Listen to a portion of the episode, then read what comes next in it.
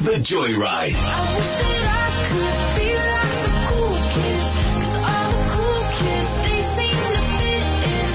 Ou FM klank van jou lewe en soos altyd hier op the Joyride, trouens met die coolste kids in Sentraal Suid-Afrika gesels wanneer ook al ons die kans kry. En uh, vir een of ander rede het ons nogal heel wat van hulle hier in Sentraal Suid-Afrika en uh, ons het weer een opgespoor hierso van Bloemfontein af, ook 'n uh, Unisie girl, 17 jaar oud en besluit het dat die virtuele berge wat sy in haar lewe moet moet uitklim. Dit is nie genoeg berge vir haar om uit te klim nie. Sy wil actually regte berge gaan uitklim en op haar 17de verjaarig het sy besluit, kom ons gaan doen die grootste berg.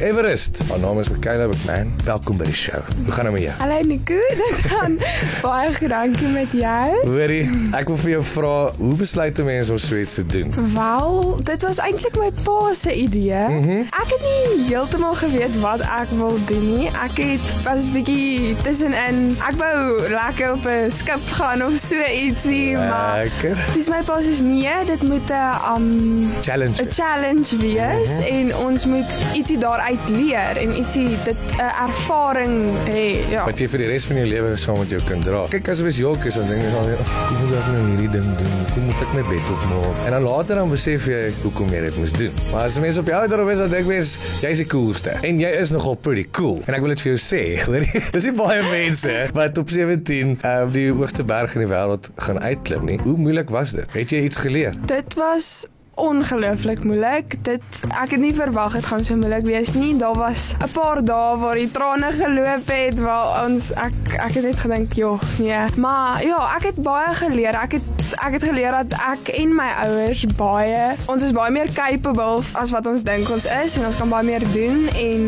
ja, as jy net hard werk en jy ons het baie hard geoefen vir die tyd en En hoe oefen 'n mens? Soos wat doen jy om te om te voor te berei vir so?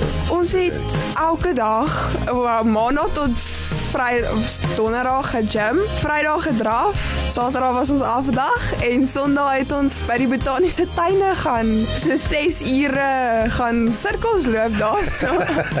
en, en sê my net eerlik nou, oefen jy nog steeds? Wel ons gaan vanaand vir die eerste keer terug gym toe. So So jy het daar 'n bietjie 'n breek ja, hè? ja. Was daar 'n oomblik uh, in hierdie journey vir jou wat jy soos 'n bietjie op op jou einde was? Ek dink toe ons toe ons geoefen het, het ek getwyfel want dan dink ek Sondagoggend, oh, ag 7 uur opstaan en nou moet ons gaan stap vir 6, 7 ure en ek was bietjie bekommerd. Ek het gedink, gaan dit dieselfde wees as ek daar aankom en gaan ek elke dag so voel want dit was nie 'n lekker gevoel nie, maar dit was glad nie dieselfde nie. 7 ure daarso tussen jy kyk wie aan jy al klaar gestaan, jy weer by die volgende plek. Dis insane. En uh, soos fisies, nee, as jy nou deur hierdie ding gaan. Ek weet daar is goed soos ehm um, wat noem hulle elevation sickness. Fisies hoe taxing is dit? Ek dink ja, dit doen nogals ons het ons het pille gedrink vir altitude sickness. Dit die woord altitude Ja, sickness. ons het daai maks gedrink, maar anders as dit, jou voete raak seer, baie seer en elke aand dan ons het ook muscle recovery pille gedrink sodat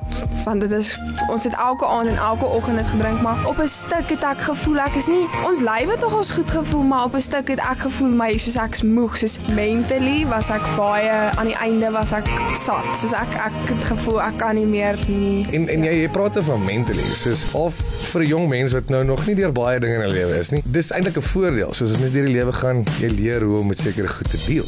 En it's amazing dat iemand op jou ouderdom die mental strength het om om om jouself deur so iets te kry. Wat het jy vir jouself gesê? Ek dink daar was een dag wat ek dit was die dit was die derde dag, dit was vrek moeilik. Dit was die eerste dag wat ons in die reën geloop het. Ons was in 'n rainforest so dit was nogals rof en ek eh, kon nie my earphones uitkry om musiek te luister nie want dit het so gereën en ek het twee um worship liedjies in my kop gehad en ek kon net vyf woorde van elke liedjie onthou. So ek het opgeloop so en ek het die hele tyd daai vyf die twee liedjies geruil en die woorde net die hele tyd gesê. Wat was daai woorde? Kan jy onthou? Uh, nee, ek kan nou nie nou onthou nie. maar- jy, jy praat over musiek en ek weet nie op die spot steek, maar wat wat was 'n song wat jou soos deurgetrek? Dan jy kan maar op jou foon kyk as jy wil. Ek weet wat hy is. Ek het hom toe ons geoefen het veral. Ons het nie so baie musiek geluister toe ons gestap het nie want ons het gedink ons gaan baie meer, maar jy vat alles so in. Ons het eers hier toe ons terugstap. Dit was net 3 dae toe het ons regtig musiek geluister om onsself deur te kry, maar die liedjie wat ek die hele tyd geluister het, dis genoem Ozama of Ja? so ietsie. Ja, ek het hom uit sulke lekker. Hy laat jou net goed voel oor jouself. Dis amazing en dis vir my ja. crazy dat 'n mens dis dis nie noodwendig eers iets wat jy nou nog nog gaan luister, maar op daai oomblik was dit iets wat jou deur daai oomblik gekry het en dit Ja. sal vir ewig by jou wees. En ek dink dis die tipe goed waarvan jou pa gepraat het. Dink jy jy het jouself bietjie gevind op hierdie journey? Dink jy jy's 'n bietjie meer volwasse as wat jy was voordat jy gegaan het? Ek dink definitief. Ek het soveel, ek dink ek het nou vir my 'n nuwe stokperdjie gevind. Dit is so, dit was regtig goed vir my. Ek dink ek het soveel geleer oor myself en geleer dat ek nie die fancyste plek hoef te bly nie. Ek kan bykom met hierdie klein goed en dit is regtig ek het baie geleer oor myself en oor my ouers en dit was vir my so lekker. Ek het nie gedink ek gaan dit so baie geniet. Was dit vir jou special om jou ma saam met jou te hê? Ja. Sy jou so 'n bietjie gehelp dra tyd daar? Het jy haar gehelp dra?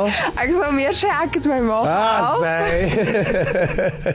wat wat die langste wat jy sonder jou selfoon gegaan het? Kon jy was dit vir jou rof? Nee, dit so was eintlik, dit was daar was 'n paar aande waar ons nie wifi gehad het Oef, nie, dis maar dit Dat was jy nie op meer dat jy nie op 'n berg in die middel van nêrens wifi het nie. Dis ongelooflik erg, hè?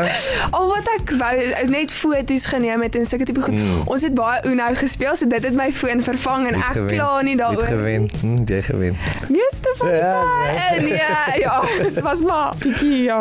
En vinnig verduidelik vir mense wat dit nog nooit gedoen het nie. Hoe werk dit? Wel, ons het 'n travel agency of 'n adventure agency gebruik mm. en hulle het vir ons lyste gestuur van ons moet oefen, oefenprogramme en sulke tipe goed en hulle het vir ons alles gedoen en so ons het gevlieg van wel Joburg toe gery van Johannesburg af, gevlieg Kathmandu toe en toe is ons 2 dae daar en toe vlieg ons na Lukla, die gevaarlikste kortste runway in die wêreld daai is daar iemand so op die berg en dan begin die runway. Ja, en dan ah, die, dit is in die vallei. Dit is dit is baie opwindend om daar te Dis land. 'n mooi manier om dit te beskryf. Ek sal meer soos ek moet my onderklere gaan verander tipe vibe, weet? Maar well done. Toe ja, toe het ons ontbyt, ons het geland, eet ons ontbyt, toe begin ons stap en elke dag het ons tot 'n sekere um dorpie gestap en dan bly ons in tea houses. Dis amper soos backpackers. Elke dag het ons aanbeweeg en aanbeweeg en toe eventually kom ons by Basecamp uit. Hoe lank het dit julle gevat? Tot Basecamp toe was dit 8 dae en toe 3 dae terug, so 11 dae in totaal. En ek eh, ek het vinnig met jou maag chat sê soos my is eintlik 14 dae as ek dit mis nie of is gewoonlik bietjie langer en julle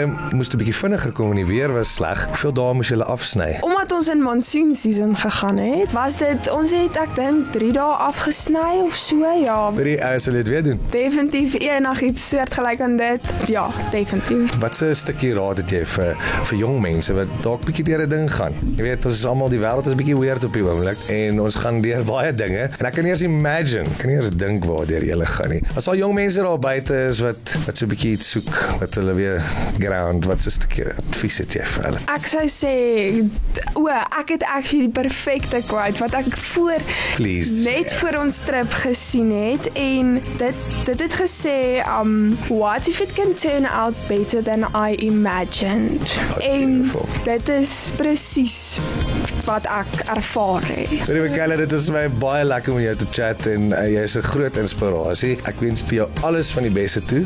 Uh, jy moet asseblief weer terugkom en met ons kom chat as jy weer sulke malgoeders van jou hoor. Dis reg, so baie dankie Nico.